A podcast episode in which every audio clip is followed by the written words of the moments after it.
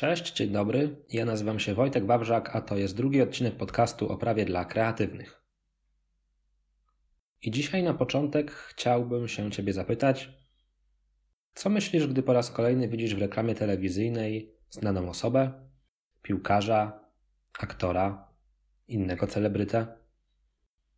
Większość osób w takiej sytuacji od razu myśli o tym, ile mu zapłacili. I ja oczywiście też się nad tym zastanawiam, ale bardziej jednak myślę o tym, jak wyglądała umowa między celebrytą, między aktorem, między piłkarzem, który bierze udział w reklamie, a tym podmiotem, który chciał, żeby ta osoba w tej reklamie wzięła udział. I tak to już trochę jest ze mną, że te aspekty, które dotyczą mojej specjalizacji prawnej, jakoś tak zawsze przychodzą mi na myśl, nawet w życiu codziennym. I nawet ostatnio miałem rozmowę z moją mamą, która zapytała mnie: Wojtek, czy trzeba tak tym prawem naprawdę żyć? Czy nie można trochę wyluzować? A ja sobie pomyślałem, że to chyba kurczę fajnie, że żyję tym, co robię. Że ta dziedzina prawa, którą sobie wybrałem, rzeczywiście mnie kręci, że sprawia mi przyjemność, że się w niej odnajduję, że lubię o niej myśleć, lubię o niej czytać, lubię o niej rozmawiać. Po prostu lubię swoją pracę, a to jest chyba ważne. Zresztą samo prawo do wizerunku jest takim moim konikiem. Dlaczego? Bo o wizerunku pisałem pracę magisterską. Pamiętam, że wybrałem ten temat spoza listy, bo w naszej katedrze, w katedrze prawa cywilnego, mieliśmy listę tematów do wyboru. No ale oczywiście na tej liście nie było nic związanego z prawem autorskim, nic związanego z prawem reklamy. Były to takie typowe cywilistyczne tematy. A że ja już wtedy interesowałem się prawem autorskim, ja już wtedy zaczynałem prowadzić bloga o prawie dla kreatywnych, to postanowiłem wybrać sobie jakiś temat właśnie z tej mojej dziedziny. I wybrałem prawo do wizerunku. I o tym prawie do wizerunku chciałbym dzisiaj z Tobą porozmawiać. Dlatego zacząłem właśnie od reklamy, bo reklama jest takim dobrym przykładem eksploatacji wizerunku. Jeżeli my chcemy wykorzystać w reklamie wizerunek kogoś znanego po to, żeby przyciągnąć odbiorców, to my musimy mieć jego zgodę na to. My nie możemy sobie tak po prostu tego jego wizerunku wykorzystać. My musimy mu zapłacić. Dlaczego musimy mu zapłacić? Bo najczęściej zgoda na wykorzystanie wizerunku udzielana jest odpłatnie. Oczywiście, nie każdy wizerunek ma taką samą wartość. I ta wartość wizerunku jest tak naprawdę zależna od tego, jak bardzo dana osoba jest rozpoznawalna, jak duża będzie korzyść związana z wykorzystaniem jej wizerunku. Ale może wróćmy do korzeni, wróćmy do podstaw. Powiedzmy sobie w ogóle, czym wizerunek jest w myśl prawa. Bo gdy posługujemy się terminem wizerunek, często myślimy o wizerunku firmy, o dobrej reputacji, o jakiejś renomie. Często mówi się na przykład, że bloger jakąś tam recenzją na blogu zniszczył wizerunek firmy. Ale wtedy tego pojęcia wizerunek używamy nie w pojęciu prawnym, nie w rozumieniu prawnym. My wtedy używamy tego pojęcia w rozumieniu potocznym, powszechnym. Natomiast jeżeli mówimy o prawie, to wizerunkiem w myśl prawa jest wyłącznie wizerunek człowieka. Najczęściej będzie to jego wygląd. Najczęściej będziemy mieli do czynienia z wizerunkiem, który jest utrwalony na zdjęciu, na nagraniu wideo.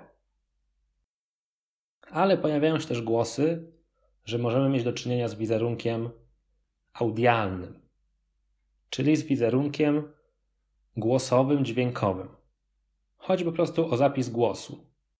O ile na podstawie tego głosu jesteśmy w stanie jakąś osobę poznać, ma ten głos na tyle charakterystyczny, na przykład Magdalena Różczka, czy Krystyna Czubówna, no to rzeczywiście wtedy możemy również mówić o wizerunku głosowym. Ale najczęściej mówimy o wizerunku jako utrwaleniu czyjegoś wyglądu, czyjejś fizjonomii. Czyli jeżeli mamy zdjęcie, na którym widoczna jest jakaś osoba, my tę osobę możemy poznać, to mamy do czynienia z wizerunkiem. Jeżeli mamy jakiś film i w filmie występuje jakaś osoba, i my tę osobę możemy poznać, to mamy do czynienia z wizerunkiem. Rozpoznawalność jest takim kluczowym elementem. Wizerunek w myśl prawa pojawia się wtedy, kiedy my możemy kogoś rozpoznać. Czyli jeżeli pokażemy tylko jego pięty, a te pięty nie będą jakąś najbardziej charakterystyczną rzeczą dla tej osoby, to nie będziemy mieli do czynienia z wizerunkiem. Dlatego najczęściej, gdy myślimy wizerunek, to po prostu widzimy czyjąś twarz. Ale oczywiście nie tylko o twarz chodzi, bo więc może się okazać, że pokazanie sylwetki jakiejś osoby już będzie wizerunkiem. Często może być też tak, że samo zdjęcie nie wystarcza do rozpoznania osoby. Ale jeżeli my pod tym zdjęciem podpiszemy imieniem i nazwiskiem, kto na tym zdjęciu się znajduje, to w ten sposób uzyskujemy tą rozpoznawalność. W związku z tym już z wizerunkiem mamy do czynienia. Dlaczego ten wizerunek jest tak ważny? Dlaczego jest moim konikiem? Dlaczego ja często edukuję na temat wizerunku i pisałem o tym wielokrotnie na blogu? Dlatego, że jeżeli na zdjęciu, z którego chcemy skorzystać, widnieje czyjś wizerunek, to nawet jeżeli mamy prawa do tego zdjęcia, prawa autorskie, sami zrobiliśmy to zdjęcie albo nabyliśmy prawa od fotografa, to jeszcze nie możemy tego zdjęcia wykorzystać, jeszcze nie możemy tego zdjęcia rozpowszechnić, dlatego że na tym zdjęciu znajduje się wizerunek. A jeżeli na zdjęciu znajduje się wizerunek, to my musimy mieć zgodę na rozpowszechnianie tego wizerunku i tej zgody musi nam udzielić osoba, której wizerunek na tym zdjęciu się znajduje. I opowiem to na przykładzie zdjęcia z uroczystości rodzinnej. Jestem sobie na imieninach u cioci, robię zdjęcie kuzynowi. Kuzyn sobie akurat wychyla kielona, ja mu ciachnąłem fotę i jutro chcę wrzucić na Facebooka. Oczywiście on jest rozpoznawalny na tym zdjęciu. Każdy, kto go zna, jest w stanie go rozpoznać. W związku z tym ja nie mogę tego zdjęcia tak po prostu rozpowszechnić na Facebooku bez zapytania się go o zgodę. Dlaczego? Bo podstawowa zasada jest taka, że na rozpowszechnianie cudzego wizerunku ja muszę mieć zgodę tej osoby. Więc jeżeli chcę wykorzystać zdjęcie cyknięte kuzynowi, to muszę go zapytać: Słuchaj, kuzynie drogi, czy ja mogę wykorzystać Twoje zdjęcie? Czy ja mogę je rozpowszechnić na Facebooku? No, jeżeli jest to zdjęcie z kielonem, to prawdopodobnie kuzyn się nie zgodzi. A jeżeli się nie zgodzi, a ja to zdjęcie mimo wszystko rozpowszechnię, to dopuszczę się naruszenia przysługującego mu prawa do wizerunku. I to jest ta fundamentalna, podstawowa zasada, którą chciałbym, żebyś zapamiętał. Na rozpowszechnianie wizerunku co do zasady, potrzebna jest zgoda. Ale ponieważ prawo jest przekorne, ponieważ prawo lubi wyjątki, to od tej zasady też są wyjątki. I można powiedzieć, że są takie trzy podstawowe wyjątki. Pierwszy wyjątek dotyczy osób, które zarabiają na pozowaniu, czyli najczęściej modeli, modelki. Mianowicie, jeżeli ja zapłacę komuś za pozowanie, to domniemywa się, że ta osoba udzieliła zgody na rozpowszechnianie wizerunku. Czyli odpłatne sesje zdjęciowe pozwalają nam przyjąć, że osoby występujące na zdjęciach podczas tej sesji, którym zapłaciliśmy, wyraziły zgodę na rozpowszechnianie wizerunku. Ale nawet mimo takiego domniemania, mimo wszystko warto taką zgodę mieć odrębną, warto mieć ją na piśmie. Dlaczego? Bo tak jak w przypadku praw autorskich mówimy o polach eksploatacji, tak te pola eksploatacji możemy również odnieść do korzystania z wizerunku. Mianowicie zgodę na rozpowszechnianie wizerunku wyraża się zawsze na określonych polach eksploatacji, czyli innymi słowy wyraża się zgodę na określone wykorzystanie wizerunku. Model może zgodzić się na przykład na wykorzystanie wizerunku wyłącznie na stronie internetowej, a może zgodzić się również na wykorzystanie wizerunku w prasie czy na billboardzie. Jeżeli model zgodzi się tylko na rozpowszechnianie wizerunku w internecie, a my wykorzystamy jego wizerunek na billboardzie, to mimo, że mieliśmy zgodę na rozpowszechnianie w internecie, to naruszymy jego prawo do wizerunku, ponieważ zgody na billboard nie mieliśmy. I to jest ten problem z odpłatnymi sesjami, że często nam się wydaje, że jeżeli my zapłaciliśmy modelowi, to my z tym zdjęciem możemy zrobić już wszystko. No i tak bynajmniej nie jest. Nie jest tak dlatego, że zgoda na rozpowszechnianie wizerunku zawsze musi wskazywać sposób wykorzystania tego wizerunku. I tu można przywołać taką konkretną sprawę z przeszłości, kiedy właśnie pani wzięła udział w płatnej sesji zdjęciowej, bo była przekonana, że te zdjęcia zostaną wykorzystane w jakiś sposób przez nią akceptowalny, a po czasie odnalazła swoje zdjęcia w jakimś kalendarzu erotycznym. I wygrała sprawę przed sądem, ponieważ podmiot rozpowszechniający kalendarz nie był w stanie wykazać zgody na rozpowszechnianie wizerunku w ten konkretny sposób. Gdyby ten podmiot zabezpieczył się umową, gdyby w tej umowie zawarł, że modelka wyraża zgodę na rozpowszechnianie zdjęcia w kalendarzu erotycznym, wszystko byłoby ok, ale tego zabrakło. A ponieważ z okoliczności towarzyszących tej sesji nie wynikało, żeby organizator sesji poinformował kobietę o możliwym wykorzystaniu w kalendarzu erotycznym, to sąd przyznał rację modelce, że nie wyraziła ona zgody na taki użytek jej wizerunku. I o tym trzeba pamiętać. Jeżeli organizujesz sesję zdjęciową, czy też nagrania wideo i nawet płacisz modelowi, płacisz modelce, to mimo wszystko ja polecałbym, żeby zawrzeć umowę na piśmie. A jeżeli nie umowę, to żeby chociaż odebrać zgodę na rozpowszechnianie wizerunku. To jest ten pierwszy wyjątek. Drugi wyjątek, który często się pojawia, to jest sytuacja, w której my rozpowszechniamy wizerunek osoby powszechnie znanej. Czyli robimy zdjęcie Robertowi Lewandowskiemu i wrzucamy sobie je do internetu. Owszem, Robert Lewandowski jest osobą powszechnie znaną. Tutaj wiele tłumaczyć nie trzeba. Natomiast sam fakt, że mamy do czynienia z wizerunkiem osoby powszechnie znanej, nie wystarcza jeszcze, żebyśmy mogli przyjąć, że można z tym wizerunkiem robić cokolwiek. Ponieważ ten wyjątek dotyczy rozpowszechniania wizerunku osoby powszechnie znanej, pod warunkiem, że wizerunek ten został wykonany w związku z pełnieniem przez tę osobę funkcji publicznych, funkcji zawodowych, społecznych i pod warunkiem, że ten wizerunek jest rozpowszechniany w celach informacyjnych, no i tutaj przykład, odwołujący się do osoby Roberta Lewandowskiego. Jeżeli zrobimy mu zdjęcie podczas meczu czy podczas konferencji prasowej, to możemy takie zdjęcie wykorzystać w ramach serwisu informacyjnego o piłce. Natomiast, jeżeli to samo zdjęcie zrobione podczas konferencji czy meczu chcielibyśmy wykorzystać jako okładkę książki, czy jako nadruk na kubek, który będziemy sprzedawać, to to już nie jest cel informacyjny. I tutaj zgodę ponownie musimy mieć.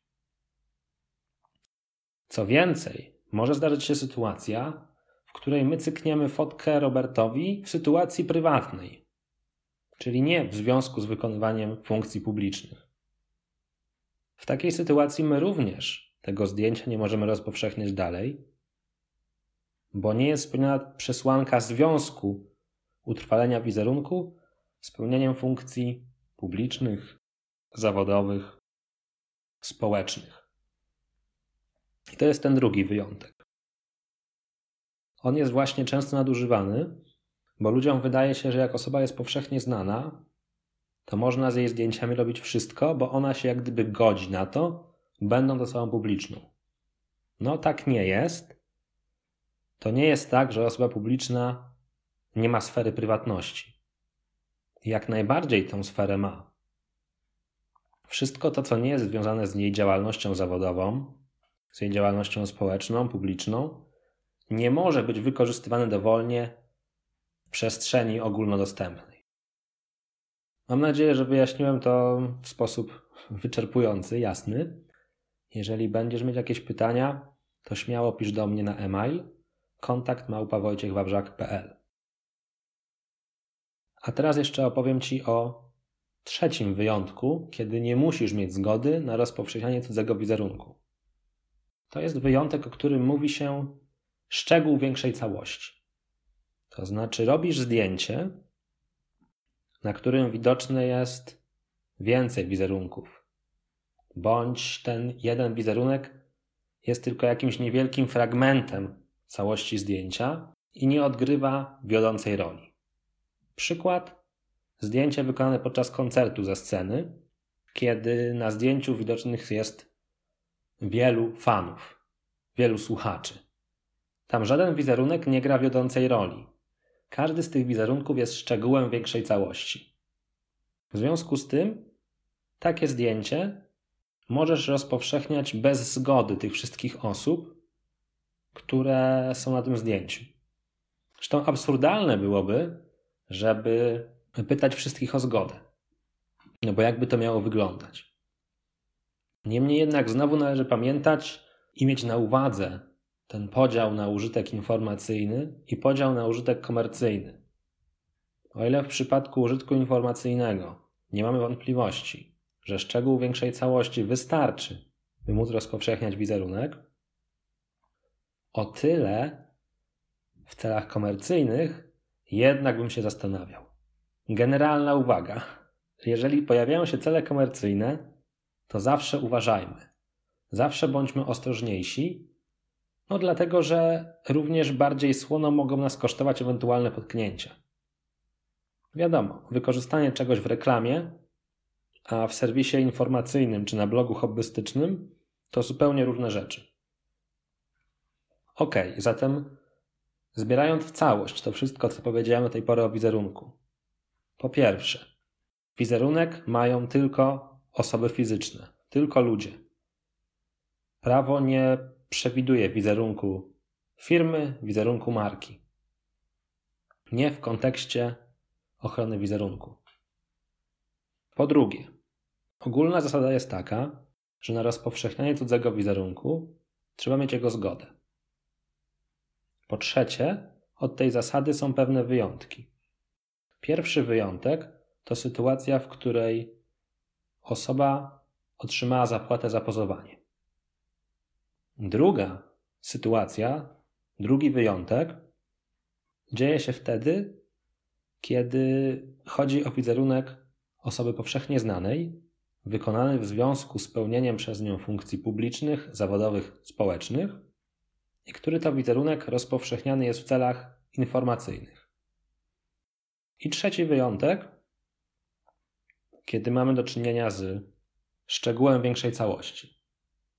Czyli gdy ten wizerunek nie stanowi głównego tematu zdjęcia, głównego tematu wideo. I to są te najważniejsze zasady dotyczące wizerunku, których trzymanie się pozwoli ci nie narobić sobie problemów. Teraz jeszcze powiem chwilkę o tej zgodzie, bo ta zgoda jest najważniejsza. Jest najłatwiejszym sposobem, żeby zapewnić sobie prawo do korzystania z cudzego wizerunku. Jaką formę musi przybrać taka zgoda? Czy to zawsze musi być umowa na piśmie z własnoręcznym podpisem? Czy może wystarczy zgoda ustna, a może po prostu wiadomość e-mail? Jak to jest? Już mówię. Oczywiście najpewniejszą formą zgody zawsze jest zgoda na piśmie. Jeżeli jesteśmy w stanie zawrzeć z kimś umowę dotyczącą wykorzystania wizerunku, to super. to zróbmy to, bo będziemy najbezpieczniejsi. Oczywiście pod warunkiem, że ta umowa jest dobrze sformułowana. Ale nie zawsze jest taka możliwość. Czasem walczenie o umowę na piśmie nie będzie zasadne. I wtedy okazuje się, że możemy również tą zgodę uzyskać w inny sposób. Bo nie jest powiedziane, że zgoda musi być na piśmie. To nie jest tak jak z przeniesieniem autorskich praw majątkowych, gdy musimy mieć umowę na piśmie, bo inaczej do przeniesienia nie dochodzi. Tutaj przepisy przypadku zgody na rozpowszechnianie wizerunku nie przewidują wymogu formy pisemnej. Zatem może być to zgoda ustna, może być to zgoda e-mailowa, ale uwaga. W razie sporu my będziemy musieli fakt udzielenia tej zgody w jakiś sposób wykazać. I pamiętajmy, nie sam fakt udzielenia zgody, ale również jej zakres, czyli na co dokładnie dana osoba się zgodziła, na jaki rodzaj użytku tego wizerunku, w jakim medium, w jakim kontekście. Dlatego, jeżeli już odbieramy zgodę, to zadbajmy o to, żeby ta zgoda była jak najbardziej szczegółowa, jak najbardziej konkretna. To jest generalna zasada tworzenia umów i wszelkiego rodzaju dokumentów prawnych. Jeżeli już inwestujemy swój czas, czy też pieniądze przygotowanie jakiegoś dokumentu, to starajmy się, by był jak najbardziej szczegółowy, by jak najbardziej odzwierciedlał rzeczywistą sytuację. Ok. Wydaje mi się, że to jest wszystko, co chciałem Ci dzisiaj powiedzieć o prawie do wizerunku. Może jeszcze na koniec opowiem Ci taką historię związaną z wykorzystaniem wizerunku znanego kulturysty na Facebooku. Mianowicie była taka sytuacja, że znany kulturysta udostępnił na Facebooku zdjęcie w pasie kulturystycznym określonej firmy. Ten kulturysta na co dzień zarabiał na tym, że odpłatnie udzielał zgody na rozpowszechnianie jego wizerunków w celach komercyjnych. Tutaj udostępnił zdjęcie z pasem kulturystycznym i firma, która ten pas kulturystyczny na co dzień produkuje, udostępniła to zdjęcie na swoim Facebooku, na swoim fanpage'u, podpisując je Zobaczcie, nawet tak znany kulturysta korzysta z naszego pasa. Zrobiła to z wykorzystaniem mechanizmu udostępnij, czyli tak jak Facebook na to pozwala. Więc y, wydaje się, że roszczenia z tytułu praw autorskich byłyby tutaj nieuzasadnione. Natomiast firma ta nie miała zgody kulturysty na rozpowszechnianie jego wizerunku w celach komercyjnych. Owszem, zdjęcie kulturysty zostało wykonane w związku z pełnieniem przez niego funkcji zawodowych, bo podczas wizyty na siłowni, ale nie zostało rozpowszechnione przez firmę w celach informacyjnych, ale w celach czysto komercyjnych. Chodziło o to, żeby wykorzystać rozpoznawalność, renomę tego kulturysty i przekonać potencjalnych klientów, że naprawdę te pasy warto kupować. Bo skoro taki znany pan, zawodowiec, korzysta z tych pasów, to muszą być one po prostu dobre. I zostawię Was z tą historią, żebyście pomyśleli, że nie wszystko jest takie oczywiste w internecie. Że mamy Facebooka, że mamy udostępnianie zdjęć, które jest naturalnym mechanizmem Facebooka, a jednak mogą przydarzyć się sytuacje, w których niby dozwolone zachowanie może być różnie ocenione na gruncie innych przepisów. To też pokazuje doniosłość regulacji poświęconej wizerunkowi i gorąco zachęcam Was, żebyście temu wizerunkowi przyjrzeli się dokładniej. Na moim blogu znajdziesz sporo artykułów poświęconych wizerunkowi, bo pisałem o tym wielokrotnie. Zachęcam, przeczytaj, usystematyzuj, uporządkuj swoją wiedzę, szczególnie jeżeli w swojej działalności masz do czynienia z wizerunkiem. A może po prostu to ty chcesz zarabiać na swoim wizerunku i chcesz wiedzieć, jak odpowiednio swoje interesy zabezpieczyć i co inni mogą z tym wizerunkiem zrobić. Tymczasem to wszystko na dzisiaj.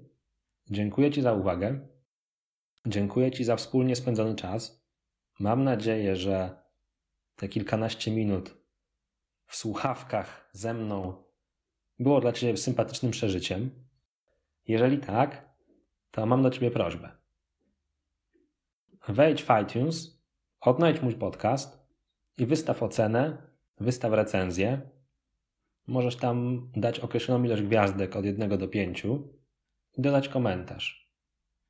Im więcej dobrych ocen, tym wyższa pozycja w iTunes, tym większa szansa, że dotrę do większej liczby osób. A na tym oczywiście mi zależy, bo jak każdy twórca, nie lubię pisać do szuflady, nie lubię mówić w pustą przestrzeń, ale lubię docierać do ludzi. Dlatego będę wdzięczny za recenzję i już teraz nisko się kłaniam, jeżeli zdecydujesz się taką recenzję pozostawić. A tymczasem do następnego odcinka. Trzymaj się ciepło. Cześć.